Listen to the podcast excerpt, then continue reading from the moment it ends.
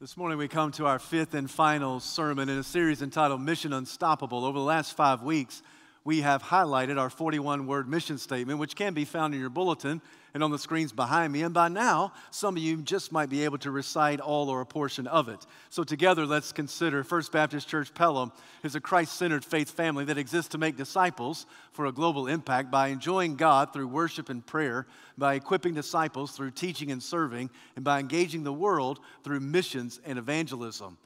Over the last several weeks, we have identified our highest core value, which is to be Christ centered. We have defined what it is to be a disciple uh, that has a global impact. We have already discussed enjoying God and equipping disciples, and today we come to the topic of engaging our world through missions and evangelism. Once again, I invite you to take your Bible and turn to the Gospel according to Matthew. Today, I want you to consider Matthew chapter 28, verses 16 to 20. And once you find your place in sacred scripture, please stand out of reverence to the public reading of God's holy word. Matthew chapter 28, I'll begin at verse 16, I'll conclude at verse 20. Then the eleven disciples went to Galilee to the mountain where Jesus had told them to go. And when they saw him, they worshiped him, but some doubted. Then Jesus came to them and said, All authority in heaven and on earth has been given to me. Therefore, go and make disciples of all nations, baptizing them in the name of the Father and of the Son and of the Holy Spirit, and teaching them to observe and obey everything I've commanded you. And surely I am with you always to the very end of the age. May God add his richest blessing to the reading, the preaching, understanding, and the obedience to his perfect word. You may be seated.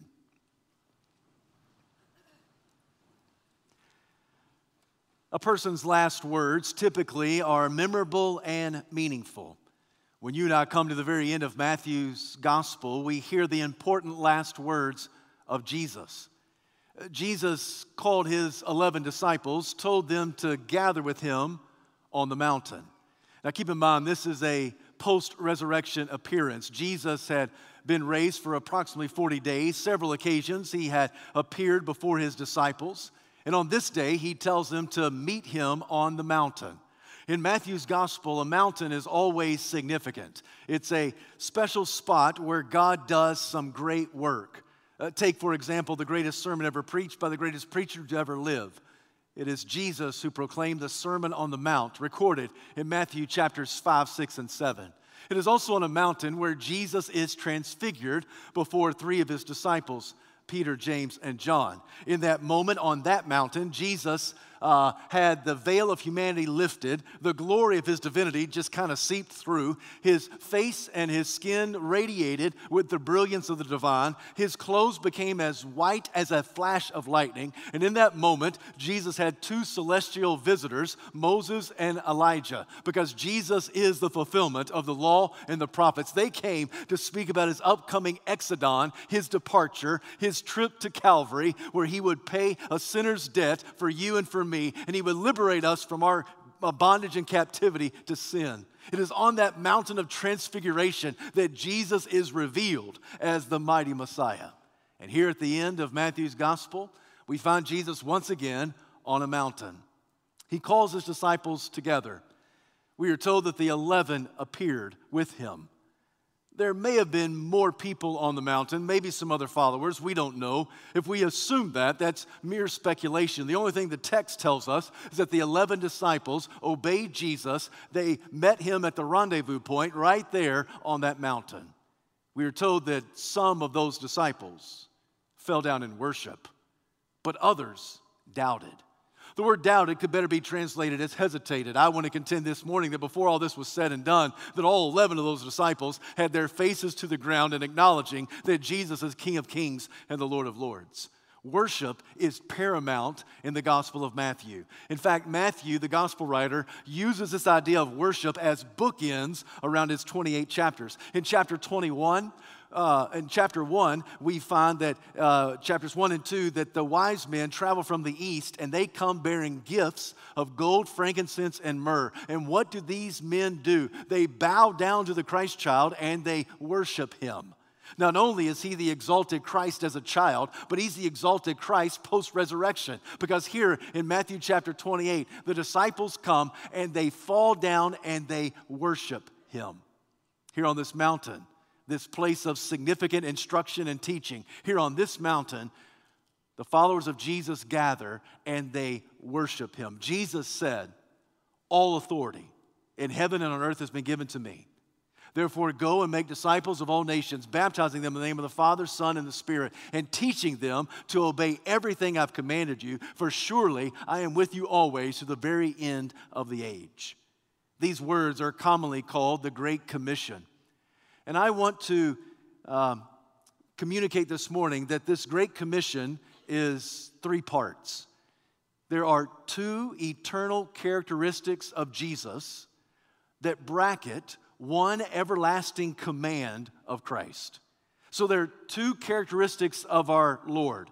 The first one is given in verse 18, the second one is given in verse 20. Those two characteristics involve his sovereign power, verse 18, and his spectacular presence, verse 20. Now, sandwiched between his power and his presence is the command of Christ, which is the plan of salvation that he has given to his disciples. That comes in verse 19. So, verse 18 and 20 not only bracket verse 19 uh, chronologically, but also theologically, because his power and his presence go around his command to seek and to save the lost. So, Jesus says to his disciples, All authority in heaven and on earth has been given to me.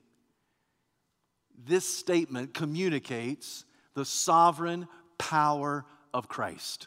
This is an eternal characteristic of our Lord. He is sovereign, He always will be sovereign, and His sovereign power was on full display through the cross and resurrection event. Jesus says, All authority in heaven and on earth has been given to me. I realize that some people make a distinction between authority and power. Some people have authority, but they have no power. Some people have power, but they really have no authority. And while that is true in our world, I believe that when the Lord says that all authority has been given to him, that that word authority not only involves the authority to do it, but also the power to see it through. So Jesus has sovereign power. All authority has been given to him. When we stop and think about that, we have to make this conclusion that everything is under his authority. Everything is under his sovereign power. There is nothing in existence outside of his jurisdiction. Everything is under his authority. So life and death are under his authority. The present and the future under his authority. Cancer and COVID under his authority. Every bird of the air, every beast of the field, every fish of the sea is under his authority.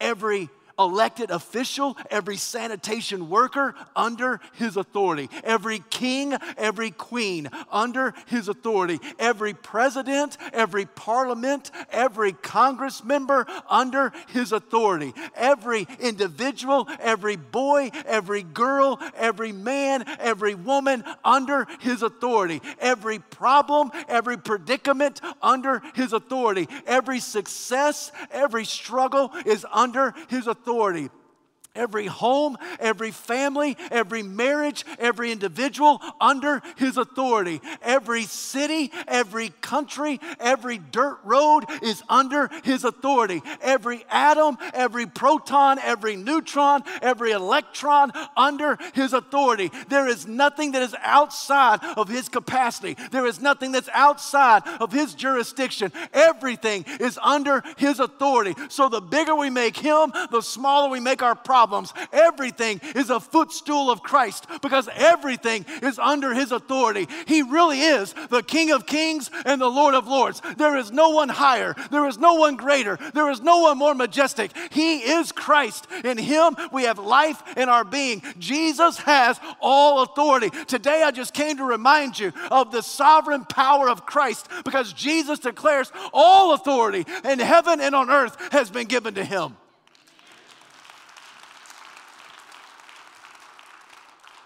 That affects the way that we approach life, doesn't it? That impacts the way we react to life, doesn't it? Because everything that we experience, everything seen and unseen, visible and invisible, everything is under his authority. This is an eternal characteristic of Christ. He has sovereign power. But the second eternal characteristic of Christ is that he has spectacular presence. Look with me at verse 20. And surely I am with you always to the very end of the age. This promise of his abiding presence with his followers forever.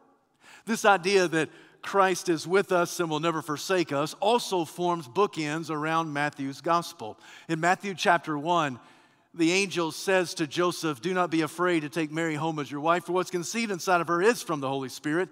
She will conceive, give birth to a son. You're to give him the name Emmanuel, which means God with us. This idea that God stepped out of heaven and stepped into earth, that God is with us in the incarnation, is also true post resurrection. Because Jesus says one of his eternal characteristics is his spectacular presence with you and with me, both now and forevermore. For surely I am with you always to the very end of the age. So, this idea that Christ is with us, that God is with us, is a pretty significant concept in Matthew's gospel. Because at the beginning of the gospel, at the end of the gospel, Matthew, the writer, references this idea of Emmanuel, God being with us. For surely I'm with you always, to the very end of the age. Now, at first read, that sounds like that Jesus is saying, Listen, guys and gals, I'll be with you until the very end of the age. But when the end of the age comes, you're on your own. At first read, it kind of reads like that, doesn't it? Jesus says, For surely I am with you uh, both now until the end of the age. I will never leave you, I will never forsake you.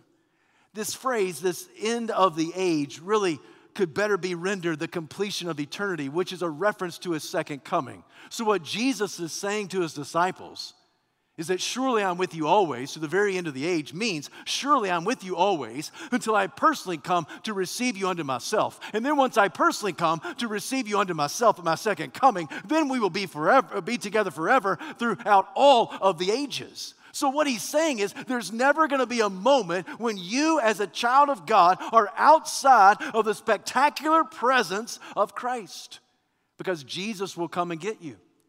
He may come and get you one on one at your moment of death, which is really just kind of a, a relocation from the terrestrial to the celestial.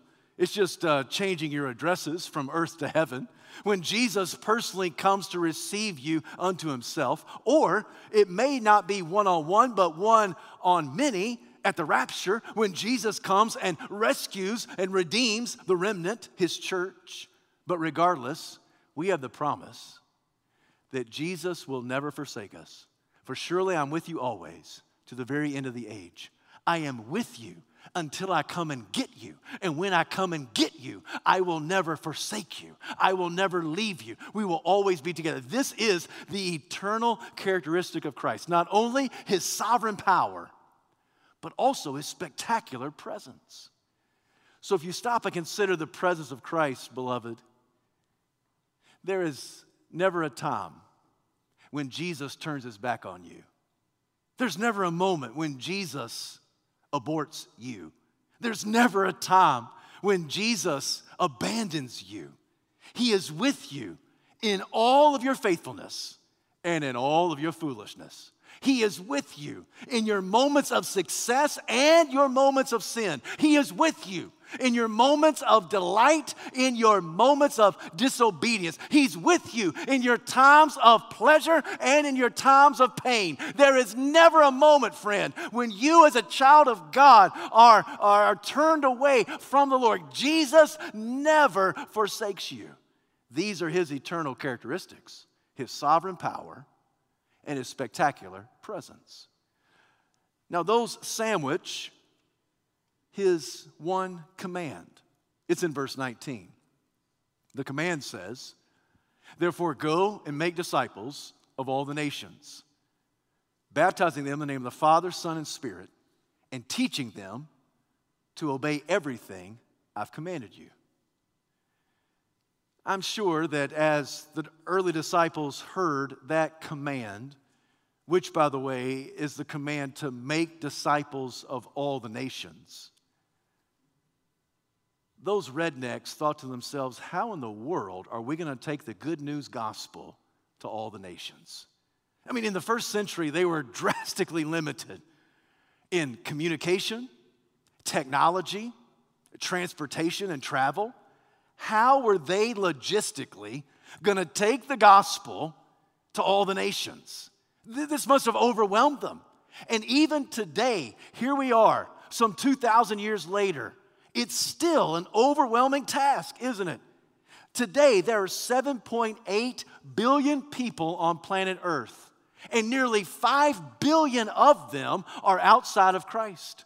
Is there anybody in the room outside of the pastor on the, on, the, on the platform who sees this as an overwhelming task? I mean, this is overwhelming. 7.8 billion people, and nearly 5 billion of them are outside of Christ. Those are the ones that we need to take the gospel to, and we need to make disciples of the nations. That's the nations. I don't know about you, but that seems overwhelming to me that we are called, we, we are called to take the gospel to billions upon billions of people.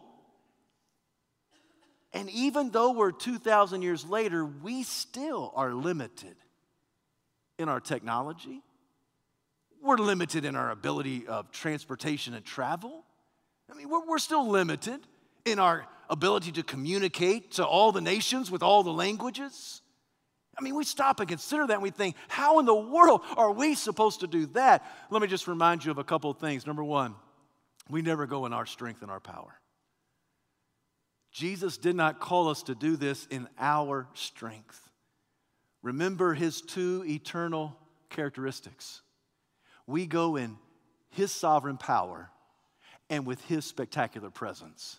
It's because of His power and His presence that we're able to go communicate His plan of salvation. So we do not go in our own strength. And furthermore, I would add that not only do we not go in, in our strength, but God has not changed His plan of salvation. It's still the same as it's always been. As early as Genesis chapter 12, verse 3, the Lord said to Father Abraham, I will make you into a great nation. I will bless those who bless you, I'll curse whoever curses you. And all the nations on earth will be blessed through you. All the nations on earth will be blessed through the seed of Abraham. And Jesus is the ultimate fulfillment of the seed of Abraham. So that you read in a place like John chapter 3 verse 16, for God so loved the world that he gave his one only son, whoever believes upon him shall not perish but have everlasting life. This mission that God has commissioned us to do has not changed. For God's people throughout the ages, from beginning of time to the end of time, from Genesis to Revelation, throughout all of human history, we've only had one plan of salvation, and it's explicit faith in the Lord Jesus Christ. That we communicate the accomplished work of Jesus on the cross, that though we are sinful, God stepped out of heaven and stepped into earth. And Jesus, the perfect God man, fully God, fully human. He died on the cross in your stead, in your place. He took the punishment that you deserve and I deserve. And He took every last drop of God's holy hostility and righteous condemnation. And Jesus died in our place. His dead body was taken off the cross, placed to a borrowed grave. But on the third day, Jesus got up. On the third day, Easter happened. On the third day, the tomb could not hold the author of life, and Jesus burst forth. So we communicate this gospel story, which has not changed. It's the same story, it's the same plan of salvation. So we do not go in our own strength, we are bracketed by His sovereign power and His everlasting presence. And we realize that what we communicate is not a halftime adjustment. Nothing's changed here. It's the same message. So we are to take this message of the gospel to the nations, Jesus gives one command in verse 19 make disciples of all the nations.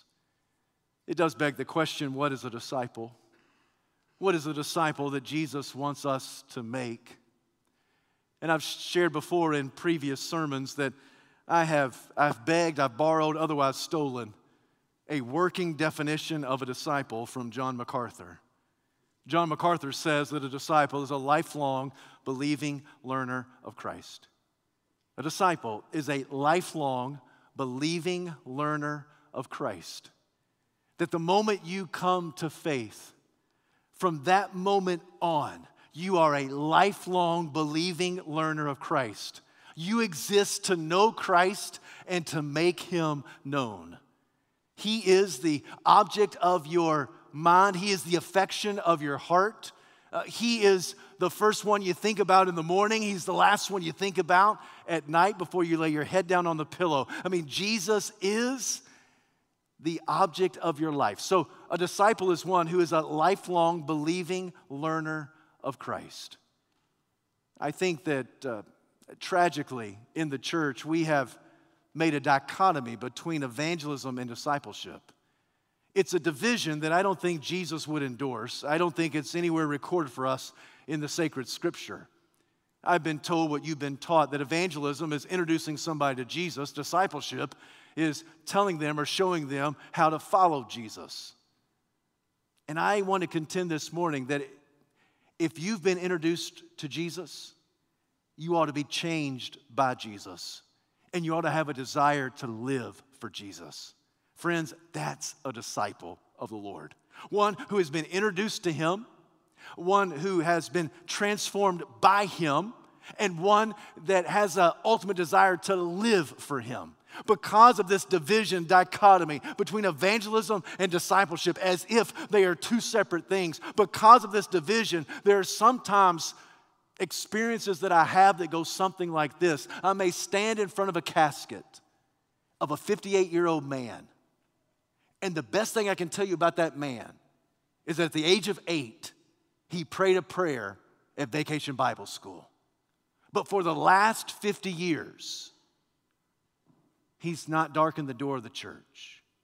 For the last 50 years, he's truly demonstrated little, if any, fruit in keeping with that repentance.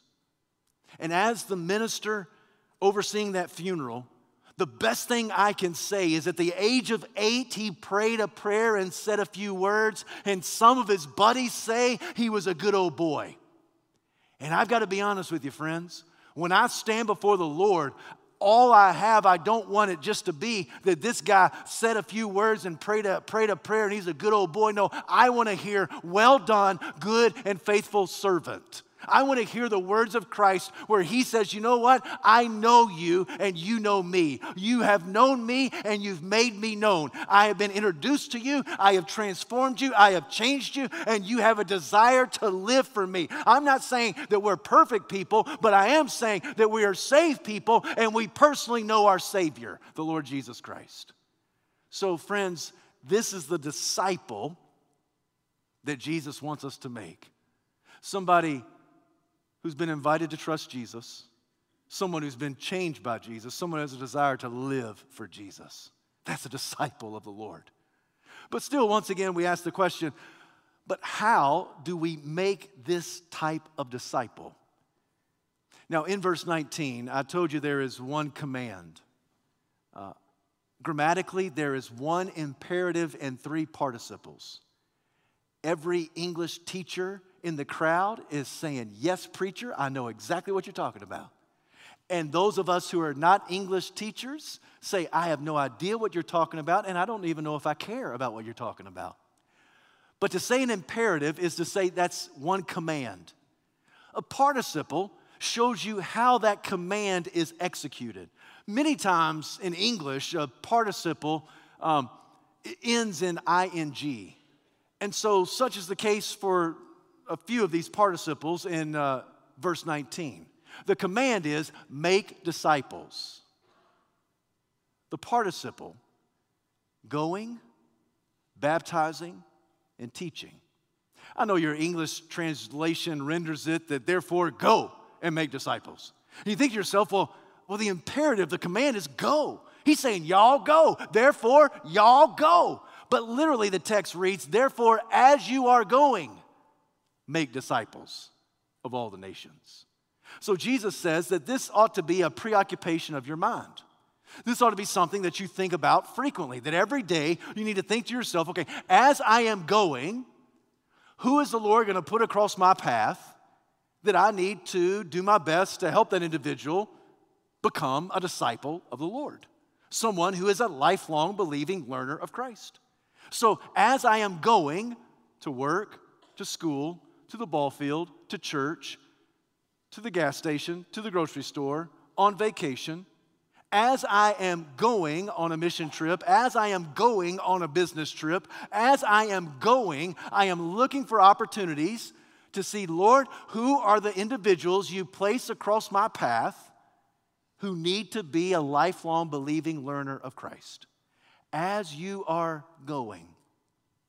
Now, friends, let me ask you how many days do you wake up and honestly ask the Lord, Lord, help me to see the people the way you see them?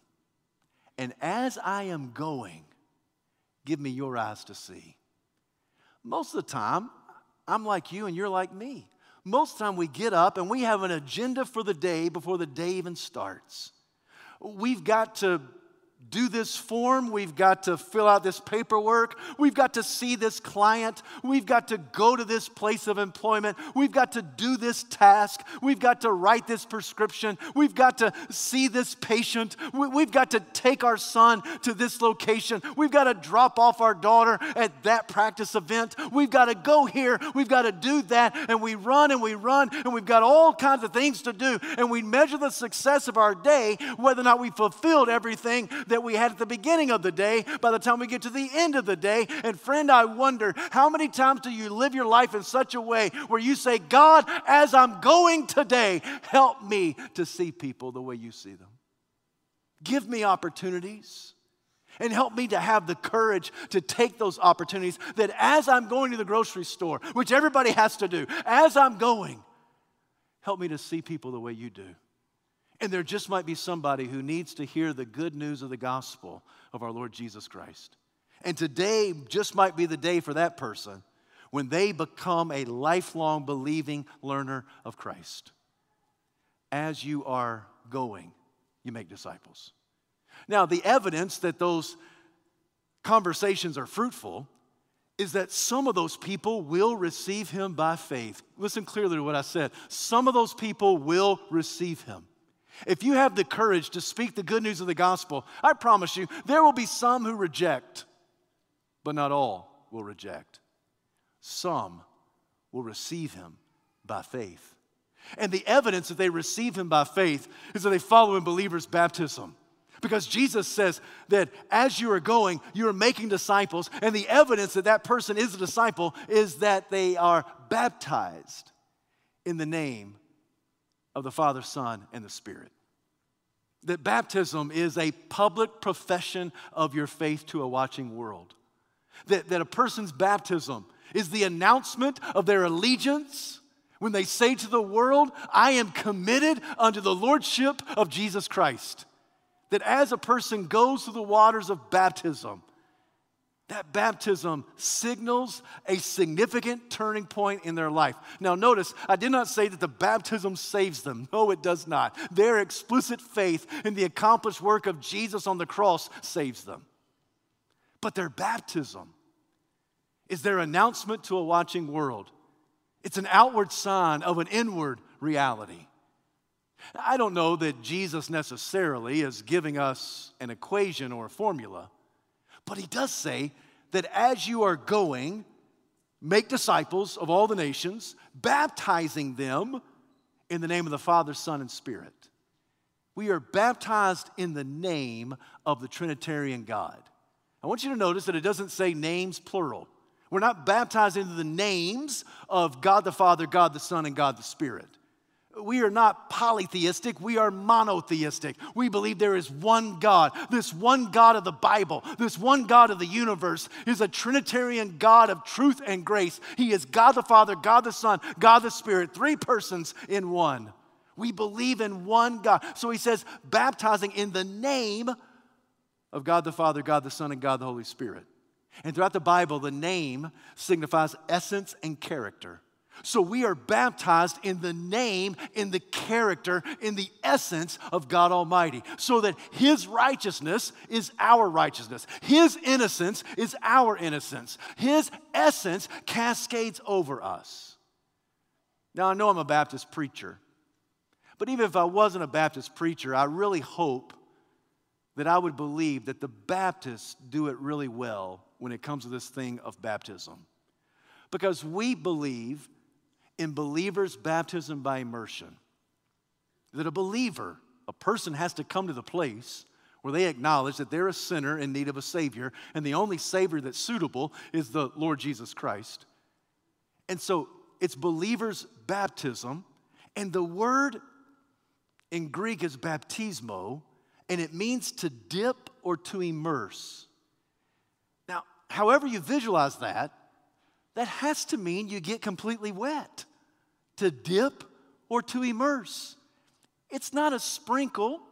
It's, it's not just a little bit here and a little bit there. It is to immerse. It is to dip. To baptismo means to, to, to have believers' baptism by immersion. I think that uh, the Baptists do it well because symbolically we say that we've been buried with Christ. We've been raised with Christ to walk in newness of life. Because Paul says in Second Corinthians that anyone who is in Christ is a new creation. The old is gone and the new has come. What a beautiful portrait of that. What a beautiful picture of that in baptism. Now, I realize that not every denomination baptizes with the same mode and method that we do. But I think that we are, are pretty close to being as close as possible to the biblical perspective of baptism. I have other uh, preacher friends of other denominations, and, and we have healthy conversation about it, and that's okay. They can be wrong, right? Because I really believe that when Jesus talks about baptizing, I think he's talking about believers' baptism by immersion, which is a first symbol and sign, a sign of allegiance to a watching world that, hey, I identify as a follower of Jesus. I'm a lifelong believing learner of Christ. So we, we baptize. But there's a third participle, and don't miss it. This is the one that gets omitted by far too many of us. Not only is there going and baptizing, but there's also teaching. Teaching them to obey everything I've commanded you. There's something about making disciples that requires a teaching component. That obedience is not necessarily caught, but it is taught. So we are called to make disciples. In making disciples, we are teaching them to obey everything that Christ has given to us. Some of your translations say that we are to teach them to observe.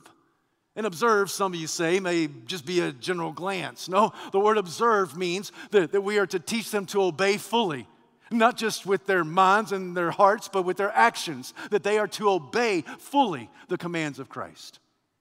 So that begs the question if you are a disciple, who are you discipling? Who are you teaching? Right now, who are you teaching to be a deeper, broader, lifelong believing learner of Christ? I think we have to ask that, we have to answer that. Who are you discipling? Now, some of you may quickly say, Well, I, I'm discipling my children. And well, you should. You should disciple your children. Parents' primary responsibility is to help shape their children for Christ. But don't just use your children as an excuse. If you say that you are discipling your children, then actually disciple your children. Teach them what you have been taught. Take them through the gospel. Uh, speak to them over some type of curriculum or, or uh, just take the scripture and, and just walk through that scripture with your children. Some of you say, Well, I'm trying to disciple my grandchildren. That's great and that's fantastic, and well, you should, but make sure you're doing it. Make sure that you are actively teaching them to observe and obey everything that's been commanded unto you. Because we are to receive the word and put into practice. One of the best ways we receive the word and put it into practice is what we've been taught, we teach somebody else. What we've been told, we tell somebody else. What we've been shown, we show to somebody else. Because if we're a growing disciple, then we receive more of the word and put more of it into practice.